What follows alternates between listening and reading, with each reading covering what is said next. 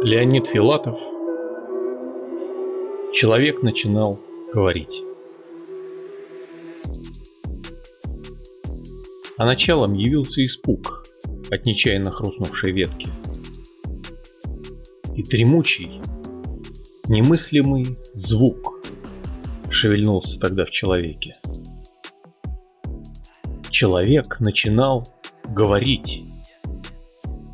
И не в силах бороться с искусом, обнаружил великую прыть во владении этим искусством. Он придумывал тысячи тем, упиваясь минутным реваншем. Говорить. А о чем и зачем? Человеку казалось неважным. Он смолкал по ночам, но и тут, что не утро, в поту просыпаясь, он пугался безмолвных минут и ничем не заполненных пауз. Но однажды случилась беда. Он влюбился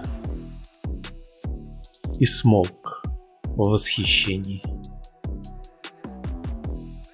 И к нему снизошла немота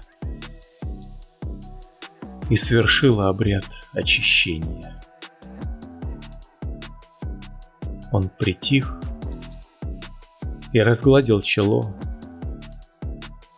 и до боли почувствовал снова то мгновение, после чего станет страшно за первое слово.